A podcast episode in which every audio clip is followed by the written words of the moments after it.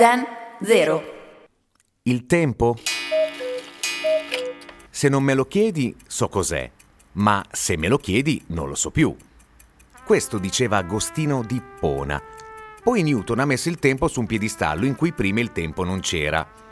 Eh, prima però, per Aristotele, il tempo era solo un modo di misurare come si muovono le cose.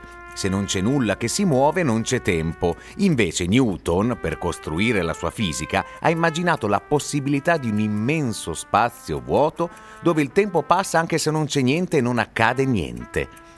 Poi arriva Einstein e si è accorto che in mezzo fra quello che chiamiamo passato e quello che chiamiamo futuro c'è qualcos'altro che prima nessuno aveva notato. Non c'è soltanto un effimero istantaneo presente, c'è molto di più. Il motivo per cui questo qualcos'altro di solito non lo notiamo è che dura molto poco. Comunque, adesso si è fatto tardi e se continuo ancora qui a parlare si fa ancora più tardi.